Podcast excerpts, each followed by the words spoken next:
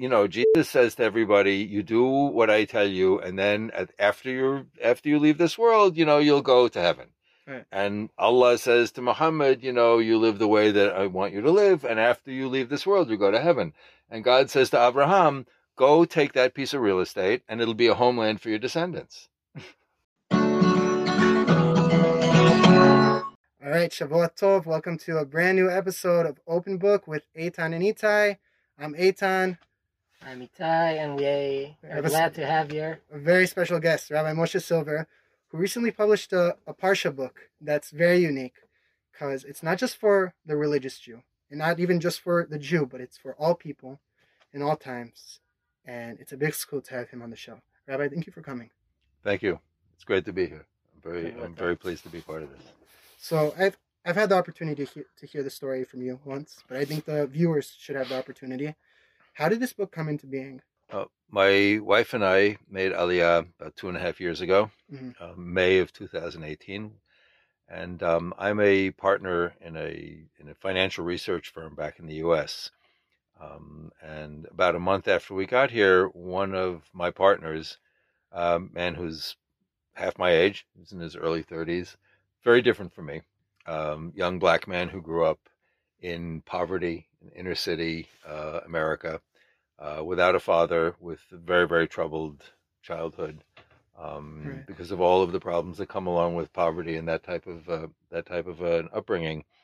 Um, and he worked his way up, uh, graduated from Yale, and joined us right out of school, and became one of the most important uh, members of our firm, and uh, you know made makes make, made and continues to make a big contribution to our business. Uh, hello, that whole community well will. God willing, really. Mm. Um, and about a month after we got here, he just he went through a very a really terrible emotional, psychological, spiritual crisis. Right. Um, the kind of thing that in many cases would have certainly would have ended a person's uh, career.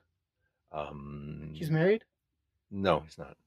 But uh, you know, because of the, if you will, the the ripple effect of his behavior during that period, and just. Um, uh, but to to all of our credit, Baruch Hashem, or you know, my partners all said, well, you know, he's he's one of us, and we've got to do what we can to to you know get him through this and uh, so you know he got himself into counseling, got himself into therapy, and sure. was getting a lot of support from from our other partners. Uh, and I was on the phone with him a bunch of times during that period, and right. we'd speak, you know, once or twice a week. And he was the first time I spoke with him, he was just weeping uncontrollably over the phone about how like he's you know he's messed everything up, he's let everybody down, his life is over. Um, but within the next like week or so after the next couple of conversations, I saw that he was really working hard on himself. Right. He was really taking the whole process very seriously and taking his personal crisis as an opportunity for discovering himself and for growth. And after about a, you know, five weeks or so, I was speaking with him one day and I said, listen, I, am in Jerusalem. I can't come into Manhattan and have a cup of coffee with you. Is there anything else that I can do so this far away? What can I do to be useful while you're going through this process? And he immediately said, look, you know, you know, I'm a very religious person. I read the Bible every day. He's a Christian, right? right? He said, I read the Bible every day, but I don't have any any concept, any understanding of of how your people read the Bible. The Old Testament to me, it's like it's a mystery. You know, we mm-hmm. read passages, but I don't I don't know what it means, and I have no understanding of how the Jews how Jews read the Bible. Maybe you could give me some like biblical insights for personal growth. And I said to him, I said, you know, dude, I'm a rabbi. It's, like, it's, it's what I do. So I immediately, after that conversation, I sat down and I wrote him a long email. First of all, describing, you know, how we interact with the text, how we read right. the parsha every week, uh, and then every week I wrote him a note on the Parsha. Right. Um, but the note on the Parsha obviously was not from the perspective of how many mitzvahs there are in the Parsha and, right. you know, how many hours we wait between meat and dairy, but rather yeah. what are the messages, the universal messages for self development, for personal growth, and also right. for being a contributing member of society. Because the Torah, uh, really kind of unlike, let's say, the other two Abrahamic books, you know, it's not primarily not a religious book. It's a book about uh, it's you could say it's a political book. It's a book about creating about how we're supposed to live in the world and about how we're supposed and what we can do to create and to maintain a just and functioning society. Do you, do you it's think, really the user's guide for the human soul. Do you think that So- his Christianity is what kept him holding on through that difficult time? He expresses having a very uh, deep need for a connection with God. Yeah. So I think his yeah, I think that's a I, I I think that's a big contributing factor. Yes. Do you think, in in that sense, pardon me for take, taking a serious turn, but Please. an interesting question that I often ask myself: Is it better for a non-Jew to be Christian or not religious at all? So I I have my answer. What what's your answer? Wait, what, what's your answer? So we're not interviewing me. Um well, I that's an interesting question. From a yeah, sorry. No, no, no. It's, it's, it's because my understanding, you know, I have a little bit of a greater understanding of Christianity than I do of Islam. Right. But from and from my own understanding of the three religions that are under discussion right now, I, I really think that there's a fundamental difference. You know, and there are a lot of jokes about it in the Orthodox world about like, you know, I'm I'm a bigger atheist than you, but I can't talk about it now because I got to run to minyan, right? um, but the because we focus so much on behavior, and our book focuses on you know listen right Psychology, the you know Jesus says to everybody you do what I tell you, and then at, after you after you leave this world, you know you'll go to heaven. Right. And Allah says to Muhammad, you know, you live the way that I want you to live, and after you leave this world, you go to heaven. And God says to Abraham, go take that piece of real estate, and it'll be a homeland for your descendants. it's a huge difference. There's, you can't compare them Right. right? And so the Torah is a book that tells us how to live in this world. So it's a maybe a backdoor answer to your question. You know, is It's it better to be a Christian than to not be religious at all, or better to be a Muslim than not, not to be religious at all? I think fundamentally, from my Jewish perspective, Right. absolutely, because at least you have values, right? And there's, yeah, you know, for sure. there's, you know, like Sure. what Voltaire, for example, you know, the famous atheists who've said, you know, well, I don't believe in God, but in order for society to function, we should all be Christians, right? Because, and you know, there's the I- I argument think that's that, almost a proof of God. But Well, yeah, you know, it's a, it's it's better to have a structure than not. But I think one of the big problems with these structures is that human history shows us that people tend to believe the structures kind of like do the thinking for us. Mhm. And so, and then the structure becomes so rigidly, so rigid that we impose it on others. And then it kind of Mhm. like the whole, the whole project goes down the drain, you know, which I write about a lot in this book, by the way. The, you know, the, the risks of the, the organized religion is a very, it's a, it's a very powerful phenomenon. right. And the good part of it, if you will, to be simplistic about it, is again, like Voltaire, you know, you need a structure, and that way society functions. Everybody knows what the rules are. And the negative part of it is, as like Rav Kook said, you know, the individual need for spiritual realization. That's at the heart of organized religion. Right. But you should never make the mistake of believing that the purpose of organized religion Is is, for you organized, yeah. personally to become spiritually realized, right? So, you know, it takes on its own power, and then it can Did it can s- crush the individual. you uh, did you just uh, quote Voltaire and Rav Kook in the same sentence? Pretty yeah, incredible. yeah, yeah. So I just- yeah. I want to I, turn. I may be the only rabbi who's quoted Malcolm X and uh, and, yeah. and and Rabbi Nachman in the same in the same drush. just you as an aside, I really appreciated that. I think one of the first quotes in the book was Rabbi Nachman. I love Rabbi Nachman, so Yeah. that was amazing. I want I wanted to ask about Please. your friend after he he read the things that you wrote. hmm Did he say that it's a different way to read the Bible than he read the New Testament, or he Right. read the same direction, the same idea in the New Testament, and he never tried to read it to read it on the Old Testament more. It's more than that. more? Yeah, two things. First thing is, and that's a, and I think that's a very important question because it it it helps to open up what this book does.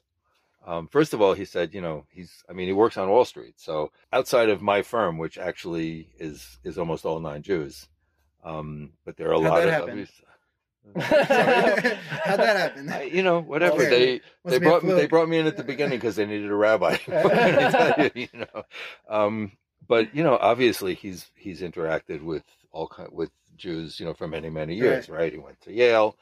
You know, he's worked lives in New York City, works on Wall Street. He's had Jewish friends, Jewish- Jewish there's Jews in business associates. Jewish girlfriends, and so on. You know, and he said to me, all of the years that he's interacted with Jews, he's like nobody's ever actually explained to him how it works Yeah, Nobody's we ever usually don't feel like it. explained like oh you know this is our relationship to this book like this is what the book means to us and this is how it guides us through the year right then he said he's been reading the bible for his whole life Right. he's been in all kinds of bible study groups and you know old testament new testament new testament old testament but nobody ever showed him that the bible is a book about actual people and this is something that we get in the jewish world Right. you don't need to be a non-Jew mm-hmm. to not relate to the Bible, right. right? Right. You know, he said like for the first time somebody opened the text to him that the characters on the page are human beings and they have challenges and they have problems and they have successes and failures and they have things that they struggle with and Right. and they don't always get a resolution. And I you know, this is something also like in the in the work that I've been doing here, um, there's a small yeshiva that I've been involved with since we got here. Unfortunately, the past year I've almost not Right. been there at all. But you know, these are young men who also a lot of them ask questions like, you know, how can I, how how can the rabbis tell me that Yaakov is a tzaddik when it says there on the page that he lied to his father, he lied to his brother, he stole from his brother, The he's, rabbis you know, explain it. But you do know, do you think so? Do you think the Torah is for everybody, for Jews and for non-Jews? it better be. Yeah. Yeah. One thing that kind of made me wonder because you wrote this book for a Christian, but you talk a lot, especially in the parsh- par- parashas that deal with Shabbat. Mhm. You talk about Shabbat. You talk about Yeah. well, one of my favorite chidushim in the book was when you derived an insight from the discussions in the Talmud regarding transference of property. So I thought it was excellent, Mhm. but I'm I'm thinking, how does how can a non-Jew take that and say, okay, like what what will they take out out of you know a day of rest concept that they're forbidden from from doing? Oh, okay, they're forbidden. I mean, this book was not written from the perspective of this is the halacha. So, Right. you know, they're, you know, halachically non-Jews are forbidden to keep Shabbos, Right. but it doesn't mean they don't get a day off. Yeah, for right? sure. And it doesn't mean ethic. that they It's right. a moral. it- it's a moral. and It's it- I mean, we make the argument that we brought into the world this concept of, you know, cycle, time cycles and that the human being needs a day off, right. right? So, um, you know, ju- part, so I- part I, of I don't no, really. I don't. let- Li- I don't like that because I don't like when people say that Jews brought X into the world. Jews didn't bring it. no, no, I'm God. Oh, okay. I'm, I'm, say that. saying that this is, you know, this is our party line, if you will, right? Right. Well, we invented the concept of a day off, right? So, okay. Um, So, so God, God invented it, not us. So I, I think you know, that's. I think it's I think inter- that's an interesting. I I, mean, I don't like when people say Jews. Side- Jews gave the world the okay, Torah. Jews side- didn't give the world the okay, Torah. but sidebar, right? right, God rested on the first seventh day, right. Right? But if you look at actually in the parsha, the mitzvah of Shabbat, who commands us to keep Shabbat? The very first Shabbat. So I'm, I'm gonna give a guess that after it's the Moshe. man, yeah, after Yeah. the man falls, Moshe comes out and says, "This is what God wants. Now you got to take the day off." God does not say, "Tell the people to keep Shabbos." So in, in Parshat Aman, when when the Jews don't keep Shabbat, in that whole episode, Hashem is like basically saying, "What is up with these people?" He asked Moshe, "What is up with these people? I, I I told them I'll take care of them on Shabbat. I'll Right. take care of them on Shabbat. They don't have to go and pick them on on Shabbat." So it's obvious that it's it's It's- from it's from Hashem. Well, okay, so I have a different approach to the text. Oh, that's interesting. And in order for the text to mean something to either to a non-Jew Right. or to a Jew who, you know, I mean, there's no shortage of Jews out there who who have problem problematic relationship to the text. And one of the one of the reasons that these relationships become difficult is because as we said before, right?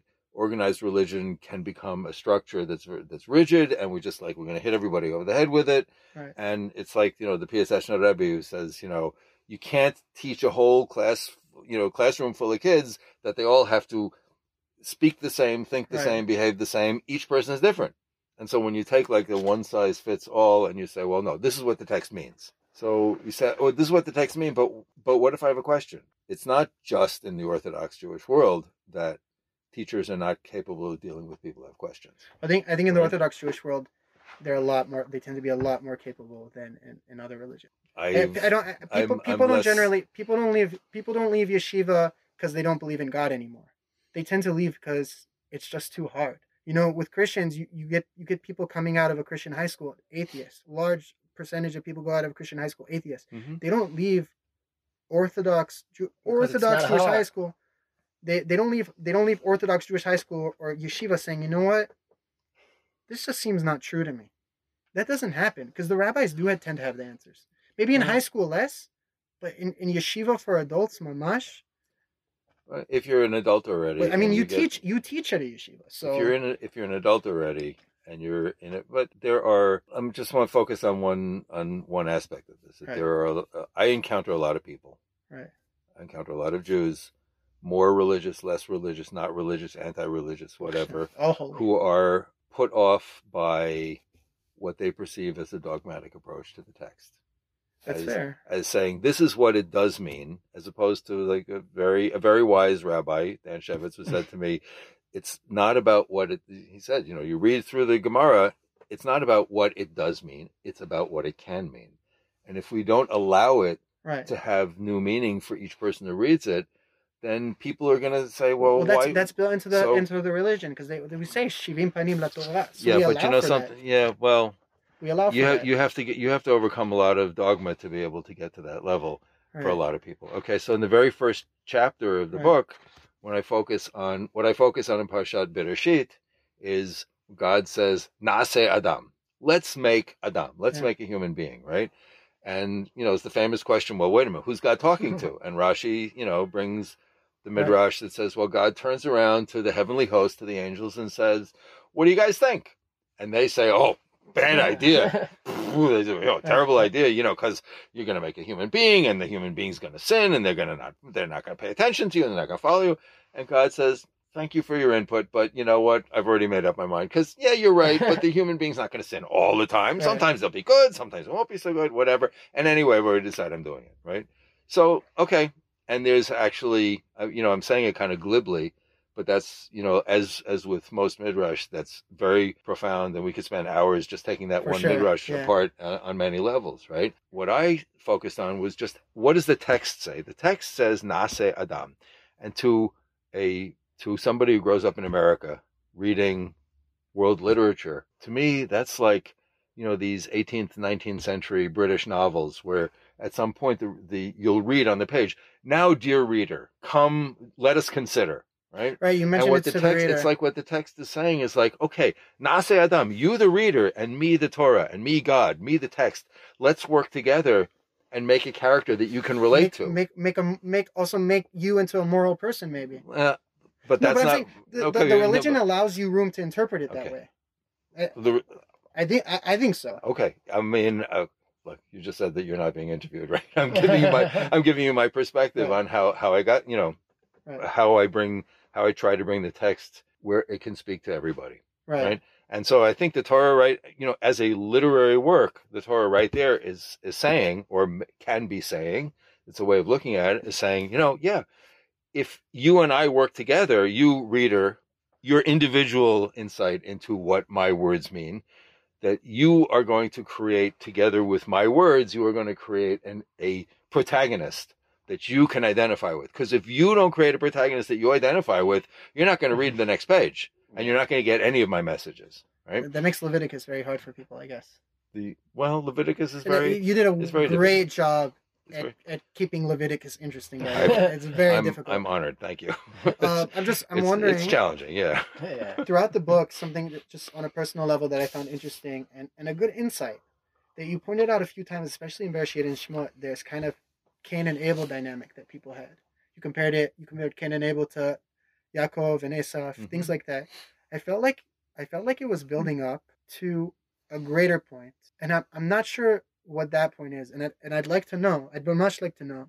And it, it's a zechus to be able to ask the person who wrote it. so I'm just you, you say in parentheses sometimes, you know, again, Mhm. Cain and Abel. What what is that? Is that a is that a constant in the world that there's a Cain and Abel dynamic? that goes on between me and someone else and Hashem? Well, what's happening there? I think that the I think Cain and Abel is one of the core stories of Tanakh. right, I had that feeling. Yeah. and it's and you know as with it's like all of the stories in Bereshit they they illustrate great themes and they're themes that we need to remember because they carry through all the rest of Tanakh and since they carry through all of Tanakh they obviously the Torah is telling us that these are themes that exist in the world in a very meaningful way so is all of existence Cain and Hevel Cain and Abel and God I think that's potentially a very useful way of looking at it I mean look at what's Can you give going us an example? Oh yeah, where do we live? Jerusalem. Yeah. Okay, or Al Quds. I mean, quote unquote, whose land is it? Right. Right. Um, it's our land and it's their land. Right. And you know, you can't say that. Well, the truth is X or the truth is Y, because truth is a human construct, right? I don't know about that For sure. because because Reality, reality, fact is one thing, Well, right? it's- this it's a book is a fact. It's a physical. It's a physically existing fact. it's a difficult subject to But- get into, but I think to keep it Well, brief. you're asking about Cain and Hevel. I'm trying to give you the Alright. answer from the kind of from my perspective. no, but to, to say that to say that truth is a human construct, I, I think in Judaism Absolutely. we believe that there's a truth that God is one, okay, things but like that. There there are but certain there, truths. but, but there are problems when we believe when we believe that everything that we've been told is the absolute truth and nobody else has the truth. It's Right. one thing to say God is one. I'm okay with that. right. So But can, I'm not. it can be but I'm not. I'm not okay with saying that God is one and therefore nobody else has the right to live, eh, you know, next door to me. I'm not all right with saying that. So what if they all right. what if they what Because if the they way- don't choose to leave live the way the way human no the way human truth works Yeah. is one example is just what's going on in this part of the world depends on like where you draw the brackets like Right. who you know there's the argument over who was here when which i don't know if that even makes any sense but you know okay human beings cling to that right yeah, it so- so you know the arabs have been living here for the last i don't know 5000 years okay um, and so they say, well, we've lived here for such a long time, the land belongs to us. And we say, well, you know, we lived here for a long time and then we were thrown out, but we always wanted to come back, so the land belongs to us. So we have a truth, Right. and they have a truth. Well, we we've Cain there- has there's, a al- truth. there's also always been a Jewish presence. So, you know what? We, all- but all but no, no. But see, that's exactly the So if- problem. If, you give the No, Jews no. argument, you have to No, give the best no, argument. no, no, no, no. But that's but that's the problem. I don't care about the argument. Right. right? I care about how do we live together. All right. Okay. I don't care about I don't care about because if we start focusing on who's right, then we're just going to kill each other, which is all that we've been doing. okay, and the Cain and Hevel dynamic is absolutely at work Right. here, right? That one person, Cain is like. By the way, Cain, he's the hero, right? He's the he's the spiritual genius. He's the one who says, "Oh, you know what? I should thank God. I have to give God a gift, right?" And Hevel comes along and says, "Oh, cool. I want to do that too." right? By the way, Hevel's name, Hevel, breath, he's nothing. Hevel Hevlaim, Hevel Hevelim, Well, right? He's nothing. Our religion believes that Right. being ein, ein is the holiest thing you can be. It's the closest you can be to God. So maybe there's an aspect of that. Maybe he's the fact that he's heaven, heaven you know, is. yeah, I mean, I know, I know. This. Uh, I mean, that, that's just the take uh, I take when I hear Zohar his name. says that uh, that Moshe is a Gilgul of Hevel. Okay, fine. What kind of feedback have you gotten so far from non-Jews? And how has that been different? You mentioned Jewish responses, but how has it been different from Jewish responses? I, I- I read some reviews also, so interesting to see. Reviews. Okay. Interesting to see Um, the vocal reviews you've gotten, the verbal reviews. you mean like um, like on Amazon? So that that that's written reviews, but I'm I'm interested to hear what people have told you. I mean, I have not had that much feedback from that many non-Jews. Um, really, you know, Not yet. Uh, not yet. It's a we're Bezrat Hashem, we're working on it. Um, like actually, another one of my business partners who is who is a um, no longer devout but very um, serious Catholic. right? He was raised Catholic and went to Jesuit schools. Like he's like deep in it. You know, he's been reading it and he said it's a real eye opener. He said that it's again it's a non dogmatic approach to the text and and it's something that he coming from a his brand of orthodoxy, Right. you know, uh, where he again was told this is what it does mean, and you have to toe the line. You have to behave in a certain way. You have to think in a certain way. You have to believe in a certain Mhm. way, and that's something that you know not everybody you know not everybody can make peace with that. Not everybody can can kind of grow up through that and come to a point, as you said earlier, of like you know an adult sitting in kollel Right. and actually engaging both intellectually and spiritually Right. on on multiple levels at the same time. and so you know a number. uh, So the small number of non-Jews that I've that I've really interacted with who've Right. been reading this have all told me that it's a real, it- it's an an important book and a real eye opener for them. amazing. I, I So wonder. I wonder. bracha, so. I wonder if you gave them the concept that the hmm. Torah is living and we're supposed to apply it to our lives every day. I wonder. I wonder if they had that concept before. Right. So, either way, we're gonna I don't know. we're gonna take a break now. First, I want to tell you guys about Pomeranz Bookseller. Michael Pomeranz has been selling books in Jerusalem for 30 years now. And during that time, he's learned that the most important thing is his customers.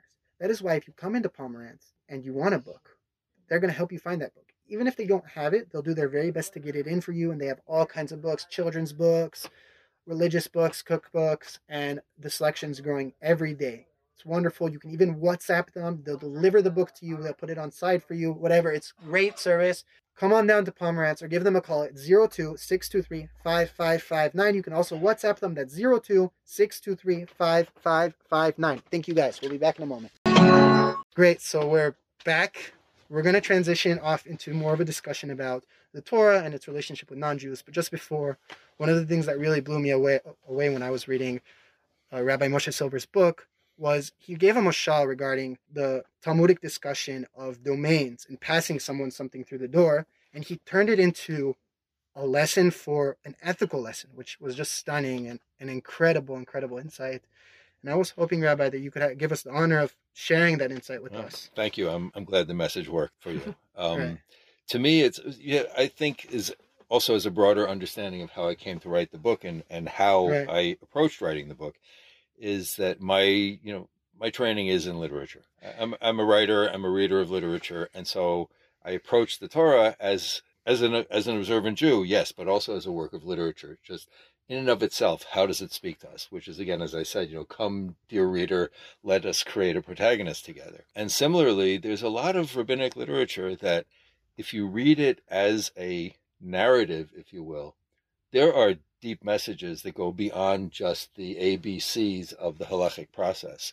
And to me, it was always very striking that the whole the, the Masechet Shabbat begins with the indoor outdoor right there's somebody standing outside the door and there's somebody standing inside the door and they go mm-hmm. through this whole ballet of one person reaches in the other person reaches out he takes it from his hand he puts it in his hand he puts it down he picks it up right and it's the oni and the balabait it's the Right. poor person and the owner of the home Right.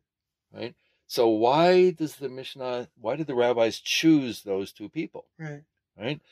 And it's on Shabbat, and the oni the poor person comes with a basket and is reaching in, and the the homeowner indoors wants to give tzedakah, wants to give charity to this poor person, and it's Shabbat, you know. So obviously, I can't let the person go hungry on Shabbat, right? Right. So there's this whole there's this Itai, whole back and forth before. about how Listen, am I- listen good. how am I going to give charity to this person without violating Shabbos? I, if I reach out and hand it to him, then, you know, and if he reaches in and takes it from me, and each one of these is somehow Yes, or other prohibited, Right. right? So to me, the fact that the rabbis chose a poor person and a homeowner, there's a deep moral lesson, which is that on Shabbat, the only way to accomplish what a Jew needs to do on Shabbat and what is the ikar, the, the core fundamental meaning of what Shabbat is all about. Shabbat's all about the world doesn't belong to us, it belongs to mm-hmm. God. Everything Right? returns to Hashem's so ownership. my house, this house that I live in, I'm not the Baal Habayit, I'm not the the owner of the house. God is the owner of the house, right? Right. So what is what's the Mishnah telling me? Come spend Shabbat with me. That's only tzedakah you're allowed to do on Shabbat.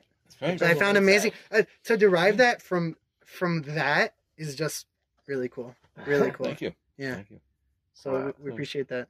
And I think that the, I think that in the minutia of religious observance, it's very easy to forget the f- fundamental moral lessons that the Torah teaches us. Yeah. Right.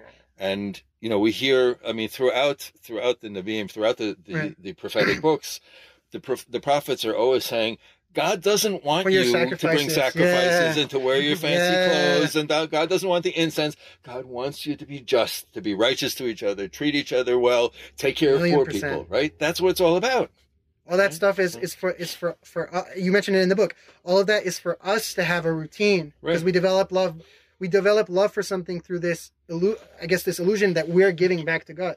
One thing, Right. one thing I mentioned to Itai in, the past on the show is that people don't become religious Jews because of they like how you take three steps backward, three steps forward in the Mida. You wash your hands like this. They do it because the values. The Mhm. values is what draws them in. Right.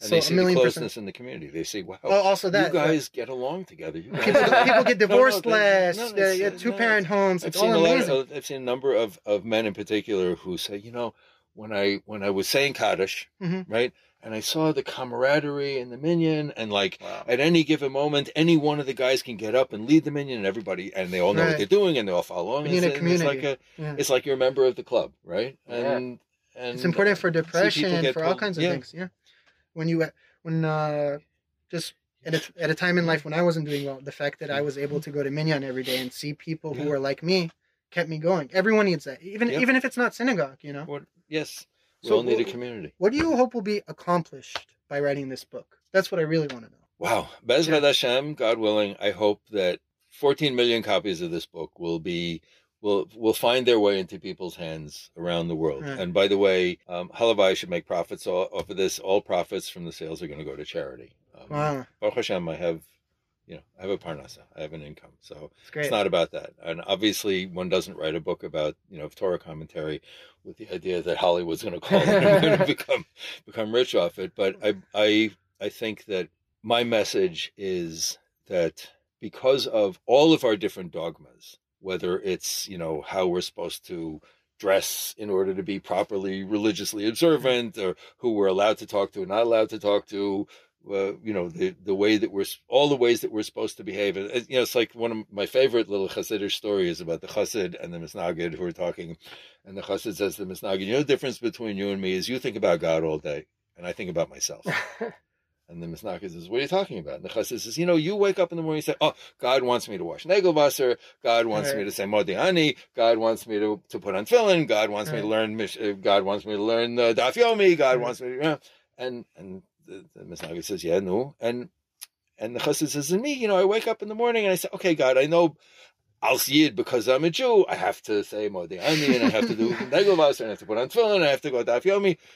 But what do you need from me, Als Moshe? What do you expect from me? What's my personal tafkid, my personal goal, my pers- my purpose in this world? right And I think the message of the book is that that there that a core message of the Torah is each of us has a unique purpose. Uh, one of the things that I say is that you know the real mystery of existence is not why is there something instead of nothing. so what, The we- real what do mystery we do is- now that we're here The, no, the real mystery is why is there more than one thing? And there's more than one person.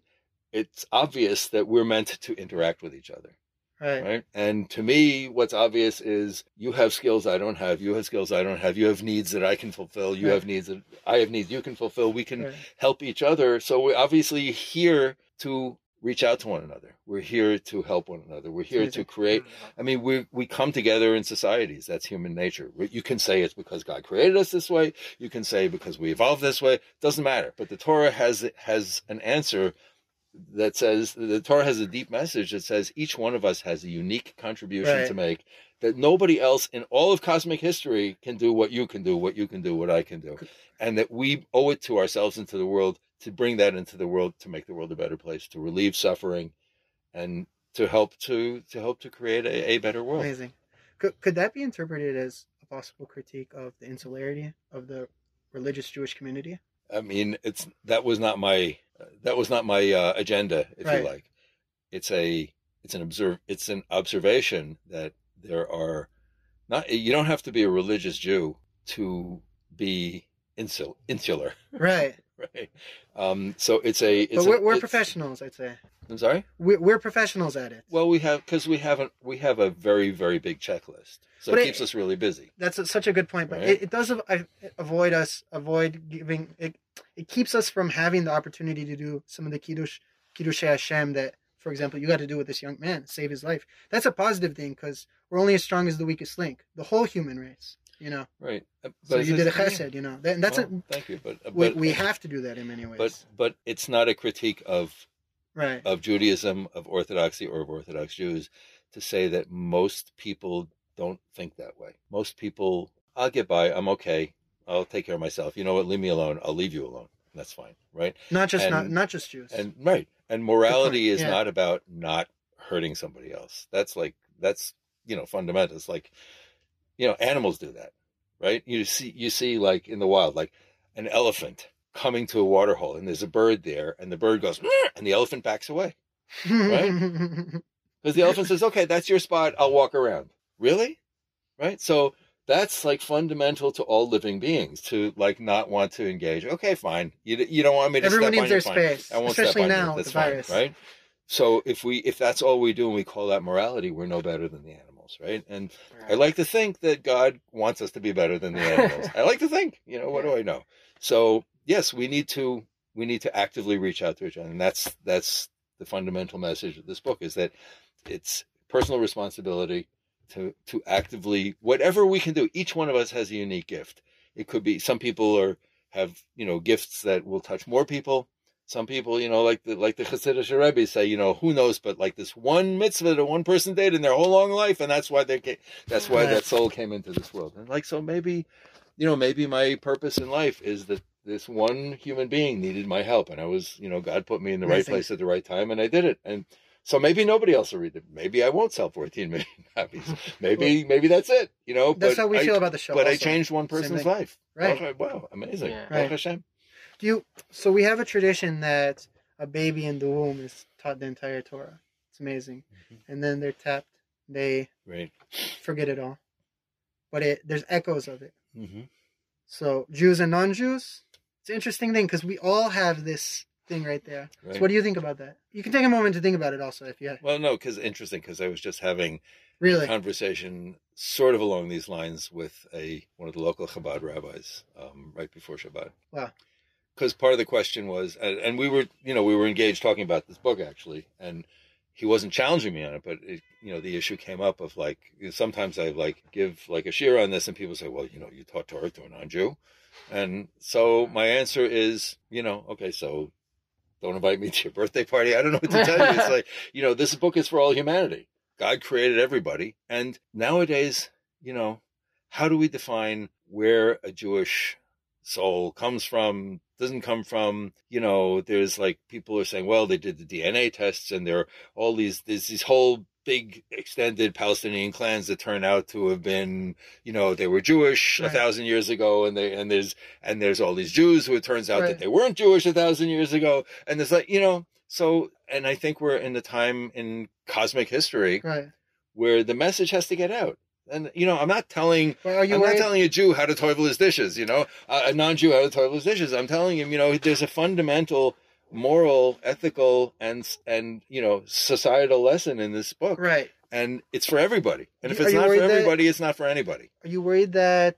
Well, I think the rabbi's concern with cautioning us to not to not learn with non-Jews. Well, I've I've heard that we can only learn Kohelet with non-Jews. I actually learned Kohelet with an atheist, which was pretty cool. Uh, Well, he you may was have- atheist at have- the time. You may have also learned Gemara with atheists just not knowing they were atheists because they, because they were Orthodox Jews. Right, that's a good point. Um, is there a concern?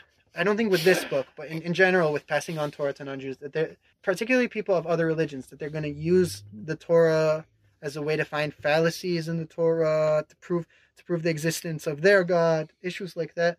Personally, I don't care. Right. I, I would say the opposite. I would say that there is enough ignorance among Jews about Judaism. Right.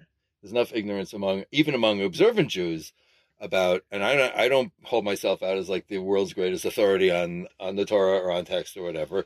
But I try to study, and I you know I I like to think that my one of my strengths as a student and as a teacher is that I my point of departure is my own ignorance. That I'm aware that I don't know everything. I don't have Right. all the answers, right? But just to fundamentally teach people about you know when I wrote to my to my friend here Right. the first the first note that I wrote him I, I described to him how we interact with the text and and how it becomes a focus for our lives and he said you know I never understood that about Judaism and about Jews he said now I understand how this is the core of your personal and your com- communal identity and all of a sudden the text became that much more meaningful to him and he understood that it's something that we actually live by not just something that we read and something that we like try to memorize and and have nice lines to say once in a while Right. right? So I think anything that we can do to increase people's understanding Right. of So sure, of how Hashem. we live our lives, I, I think it's I, you know, I think it's important. But There's enough. There, there's enough misunderstanding and hatred in the world, and you know, all of you know. Quite often, you'll hear different religious leaders saying, "Well, you know, we really all worship the same God," and I don't know what that means either. Right. you know, Yeah. um, but I think that It's never Jews that say that. I um, I don't know. Uh, you know, I, I I don't know what it means, but I think that you know, I think that we don't lose anything by showing other people how we live our lives. Right i like that. How, how do you think the Torah can help people in Wall Street, in the business world? Well, considering that I've worked on Wall Street for That's why I asked. Right. forty years now, Gewalt. wow. I think the a lot of, and I'm talking from my own milieu, from the people that I've worked with, that a lot of people focus on. It's like the psychotherapists say, you know, the person has to want to change. It's like Wall Street is about um, is about money, and there's a lot of ego involved. And first of all, there's about ourselves. There's very little awareness that we're going to die one day, and that therefore our life, you know, when when we come to that moment, what's the meaning of our life going to be? And for a lot of people, the meaning of their life is going to be how much money they made and how much money they spent. And what kind of cars they owned, and how many women they had affairs with, and ich weiß, you name it, right? Right. So it's a very kind of a ego and appetite driven way of life. And I don't pretend to be able to change that. Um, I'm blessed to work with people who already had a, a unusual, in my experience on Wall Street, who had a very strong uh, moral inclination, if you will, sure. a moral, moral position, and wanted to create a moral business Right. in the heart of what we do in this industry. And so, for 13 years, I've been part of this firm, and from the beginning, and it's an incredible bracha. But you know, at a certain when people get shook up, they need somebody to step in and say, okay, you know, you now all of a sudden, and it shouldn't be that like it shouldn't be that the only time that you come to seek meaning in life is, God forbid, when you have a tragedy. you yeah. know? Um, Yeah. People do not look to the Torah when they lose money, but you know, God forbid, when there's like all of a sudden a family tragedy, there's you know, then they say, oh, now I need comfort, right? So it's very, very hard because people are trained away from that because money is, you know, we really worship the golden calf. This is the this week's parsha. That's what we do in in the industry. Um, Yeah. and um, and I think you know not to pat myself on the back too hard, but the fact that you know it's like one of the lessons I learned. Like like they say that Yos, why was Yosef so successful? And they say, oh, well, we see that God is with him. And and Rashi says it's because he was always saying God this, God that, God this, God that, Right. right? And so you know, in my professional career, I wear I wear yarmulke in the workplace, you know, and. And I say things like, you know, thank God, God willing, thank God, God willing, right? and and the people I work with, certainly in my firm, the people I work with, it's it's really had an impact on them. It's amazing. You know that they say, well, because that because because I interact with them all the time, and then then they say, well, and then like when people call us up and say, well, I don't like the way you're running your business, I say, well, wait a minute, I'll get I'll have the rabbi call you back. I'll get the rabbi on the phone. You mentioned in the book uh, gratitude and forgiveness. I think. I, I think two important I think they're very important. Yeah. Yeah. I mean, yes, because forgiveness is what's his I, I shared that with my wife, by the way, because you know. There's a there's I can't remember his name. It's a great one of the great contemporary teachers of meditation, and he said that Right. forgiveness is about coming to terms, coming to peace with the fact that you will never have a better past. Yeah, And it's I a- I shared that with my wife Shabbat. Mama shared Very it with her. insight. So So and gratitude, yeah. I If, can't do the dishes on Thursday anymore. It's gone. but and also gratitude. I mean, that's and those are fundamental. They're so lacking in in contemporary society, where everybody's set against everybody else. Yeah, where everybody is I have to be right and you have to be wrong. Right? It's not enough that well and what really what human beings really want is they want to be heard and they want to be respected for who they are. right. That's what human beings need. They need that, you know, acceptance of okay, you are who you are and I accept you for who you are. Tell me your story. Because we're stories. And that's Right. also that's that's also how the Torah speaks to us, right? right. It tells us a story and we say, "Ah, now I can I can relate to this story and I can learn something from this story." So I think Rabbi Sacks says something along those lines. If Itai, if you remember in the past we talked about it, it's important to know that people that are not like you are people Mhm. like, you. So let's segue into a short discussion before wrapping up. Uh, there's a phenomenon I think that we notice in the world where very often religious Christians tend to know the scripture better than us. Have you noticed this? There's a um, I'm aware of. I, I don't know percentages, Right. but I'm aware of a whole like call I would guess like a, a school, if you will, of Christian evangelical Christianity Yeah. where they memorize big passages of the Bible, both Old and New Testament, and they can quote chapter and verse. Right. Right. And evangelical means they go to the text. Right. That's the word, what the word evangelical means. It means text based. Like they're not doing commentary and parshanut and halacha in the, you know in their religion. They're going right to the text, and so the text speaks to them very very immediately. So just just open the discussion to all, all three of us. The text is for everybody, but it was given to us. What can we do to in the Jewish world that we should know the text better? Besides, you know, just to give it learn the text. That's not a, what can we do on a fundamental societal level to create that change? I- I think the entire thing uh, Mm. Rabbi Moshe said it's not to learn more because there are people that learn a lot and they don't understand the text, what the text wants to, to tell us. Right. We need to focus on how to learn, not how many, how much to learn. To how to read it to understand what the text want to tell us as readers. So maybe, and I think that this is, I think one of the one of the natural audiences for my book is Jews who don't want to have anything to do with traditional, call it Orthodox Judaism, because they perceive it as being too Right. dogmatic. And so maybe maybe the community that we can bring on board, if you will, to reading the text and really getting into the text is the community of people that I meet a lot of Jews who, on the one hand, they say, "Oh, I don't want have anything to do with that," and at the same time, they say, "Like, I wish, I wish that I could want to have something to do with that. I mm-hmm. wish it meant something to me." Right? Our souls, our I souls know- want to. it no longer means anything to me or i can't believe in a god who x right and so when somebody says something like you know i can't believe in a god who would allow the holocaust to happen or who would allow my grand my Buffy to die or Right. whatever it is you know what they're really saying to mm-hmm. you is please you know Prove it. Convince me yeah. you know bring yeah. me you know first of all what they're saying because they, what they expect you to say when they say well i can't believe in a god who would allow the holocaust to happen what they expect you to say is well you know then you're no good i don't Right. have anything to do with you right so first thing is that surprise oh you know can i give you a hug because guess what i have a problem i have a really hard time believing that god too you know it's to me it's a constant struggle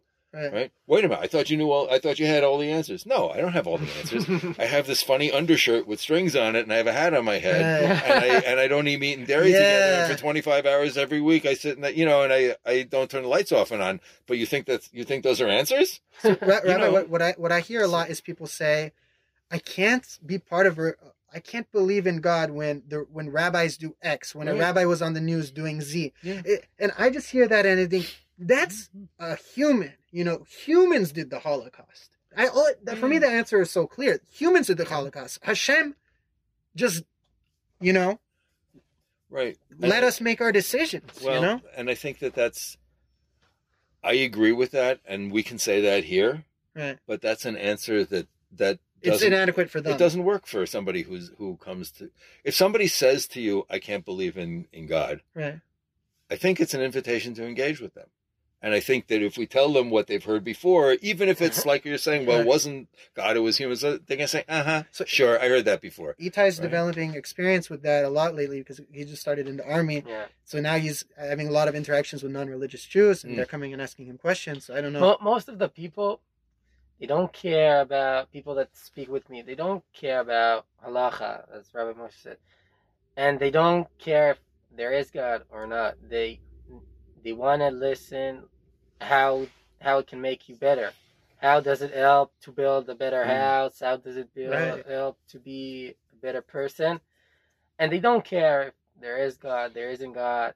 They care what can they learn from it, and uh, that's amazing because when you speak in the language they want to hear, they're really interested, and they will stay and listen and ask and yeah. So you need to to know how to speak the language. It's- Amazing. That's beautiful that you're able to do that. Yeah. Yeah. So we're, we're at our time, incredibly, went by very fast. Uh, just want our listeners to know that if they would like to, and they should, buy The Weight of Gold by Rabbi Moshe Silver, they can give a call to 02 623 5559. Call Pomeranz Bookseller. We have the book waiting for our customers, and we're so excited for everyone to have a chance to read it. That's 02 623 59. Thank you guys for listening. Thank you, Itai. And big thank you to Rabbi Moshe Thank you very much. Thank you. Thank you. It's been All great right. being here.